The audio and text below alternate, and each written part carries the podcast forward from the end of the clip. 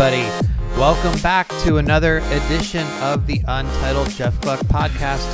I'm your host, Jeff Gluck, and today it's a 12 questions version of the podcast with Ty Dillon of Germain Racing. Now, Ty Dillon just finished 11th at the Talladega race last weekend, a strong run for him, and he is currently third in the NASCAR rookie standings behind Erik Jones and Daniel Suarez. I, I as you hear in this interview, uh, you tend to forget Ty Dillon is a rookie at times. He's had a quietly solid season, ranked 24th in the point standings, and an average finish of 20.6, where that car last year had an average finish of 25.6. So Ty Dillon actually having a pretty good season, um, all things considered. Anyway, wanted to catch up with him and see what his answers would be for the 12 questions. So take a listen. All right, everybody, I'm here with Ty Dillon. And Ty, the first question I have for you is how much of your success is based on your natural ability and how much has come from working at it? Um, you know, that's that's um, a good question. I think um, I think 85% of your success is, is from natural ability, um, which stems from, I think, your alertness and, and keeping yourself out of trouble. Um, just a natural ability to, to be running at the end of a race is, is a big thing to being successful in this sport. Um, but if you don't have that next 15%, um, you know, to uh, of working hard and, and studying the sport and doing all the things that you need to do, you can't compete at the highest level and be successful. It's a it's seems like it's a smaller percentage, but it's a very important percentage. So Jeff Gordon, Tony Stewart, Carl Edwards, now Dale Jr. have all either retired or about to retire. Um, what's your pitch for fans of theirs to become fans of yours?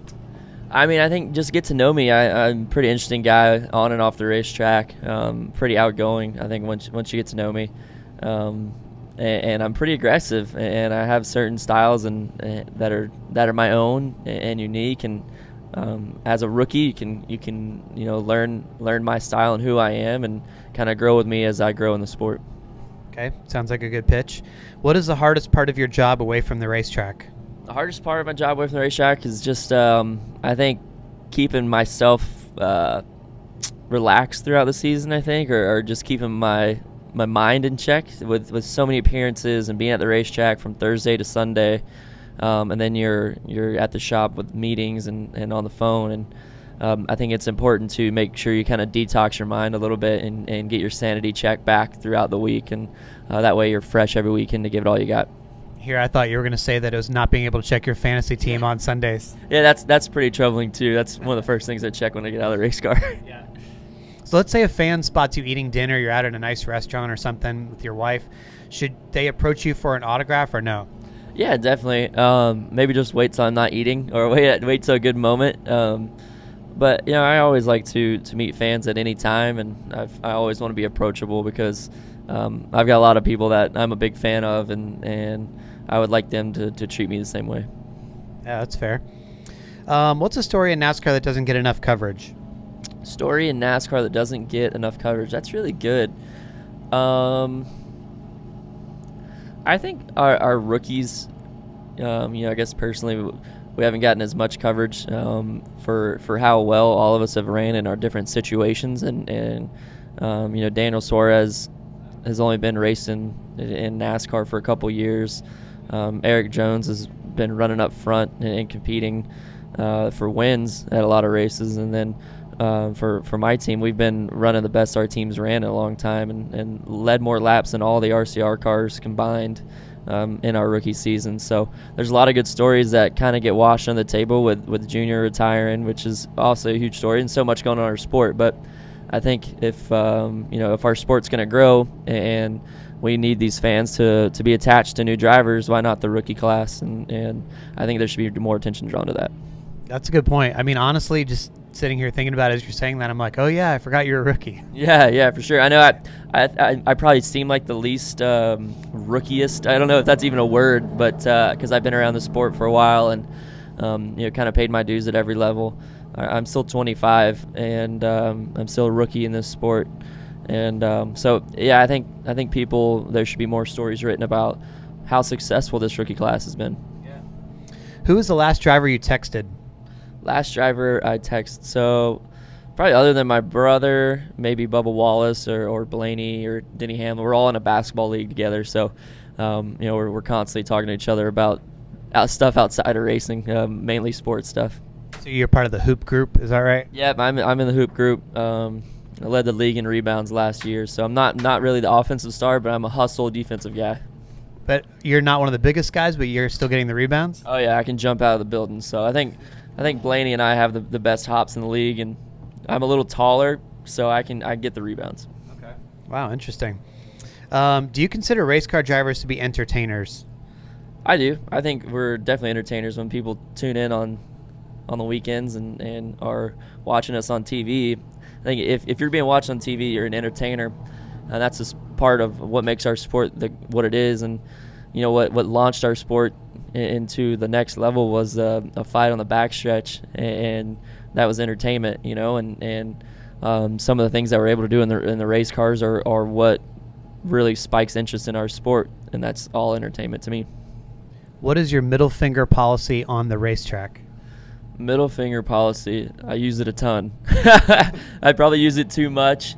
Um, it's just uh, it's an easy go-to to let somebody know how you feel. Um, honestly, I think it, it, there should be a middle finger cam on the cars because I'm pretty sure every single driver throws at least four to five birds a race, and uh, it'd be pretty interesting. I'd love to see a tally of that. Like, oh look, oh he's just threw his fifth middle finger. Yeah, yeah. If they just put a camera on each straightaway, because that nobody wants to do it in the middle of the corner. Some people do it in the middle of the corner, and it's pretty impressive. But um, you could probably catch him because there's enough guys with, with white gloves and stuff, and just keep a tally someday. That that'd be a good deal for for one of the TV uh, shows. A couple drivers this year answering this question have said it's an instant wreck if somebody does it to them. Are you worried about that at all? Well, I haven't been instantly wrecked yet, and I've done it a lot, so I'd like to know who that is. Okay. Um, so some drivers keep a payback list in their minds um, for bad reasons. Do you have one for good reasons at all? Like if, if somebody lets you in on the track, or something like that, cuts you a break? Yeah, I think it goes both ways. I think um, it's kind of um, you know race the way you want to be raced, the old old uh, cliche. And when somebody every single week wants to bear down on your doors and make it impossible for you to pass, and in situations in the race where it's really not necessary, uh, you remember that and you you return the favor, and then um, when you have when you're faster than somebody and you run them down and they get out of your way, you remember it because you race so many laps and so many times a year that things like that come back around. So um, there's definitely a, a, rolling tally on on who's racing you hard and who races you good. Who's the most famous person you've had dinner with? Most famous person I've had dinner with. Wow, that's a good one. Man, I've I've had dinner with some some really famous people. Probably most recently, we went to um, uh, dinner in Charlotte with um, Steven Soderbergh. Oh yeah, Steven Soderbergh. Yeah, yeah, the the producer. So that was really cool, um, really interesting, and he, he produced the Ocean's movies, and then Logan Lucky that just came out. So, um, you know, just talking to him and and hearing some of his stories and and talking about his profession is really cool. Yeah, that would be awesome. I'd love to have dinner like that. Um, what is something about yourself that you'd like to improve? Something about myself I would like to improve. I think I carry a lot of stress uh, on my on my shoulders, and and um, I really, really want to be the best at everything I do, and sometimes that um, makes in, in racing makes me uh, a little more stressed out than I probably should be, and and I allow it to impact me a little deeper than I should. Um, hopefully, as I grow and and grow out of being a rookie um, and get more seasoned in the sport um, you know you grow more comfortable in what you're doing and your and your ability. Um, I think if I, I guess to kind of be able to to leave the moment in the past every weekend, so you can reset and, and be ready for the next weekend. But it's really hard in this sport um, because it's what have you done for me now to to not let uh, one bad weekend carry into the next. And um, you know, I, I kind of struggle with that a little bit this year because it's been such an up and down being my first first season. I think that's kind of the rookie wall that everybody goes through. So um, hopefully that's one thing that I, I, an area grow in, and and I know it will. Especially uh, my wife does a good job of keeping me on e- equal ground and keep me grounded and and keep my head in the right spot. And then with a little girl on the way too, I think that's going to help. Yeah, that's pretty cool. So each week I ask a driver to give me a question for the next guy. Last week was Trevor Bayne. He didn't know it was you specifically, but he says that basically he struggles at times with once if he doesn't make the playoffs. Uh, I guess keeping his head up and going through the grind of the rest of the season, like he finds it kind of hard. So he was wondering um, if you have any tips for how you've been doing to, you know, finish out the season strong, even though you didn't make the playoffs. Um, well, it's kind of hard being a rookie going through it the first time, but um, I think my my plan since since the chase has started is um, start building momentum for next year and start racing for next year. That's kind of how this sport goes. You start preparing for uh, 2018. Um, I guess in in August, November, October time, and I think if you start rolling good momentum at the end of this year, it really jumpstarts you in the next year. And so that's that's kind of been my game plan.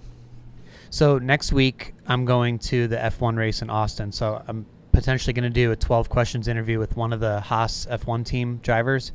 Is there any question that you have that I could ask to them?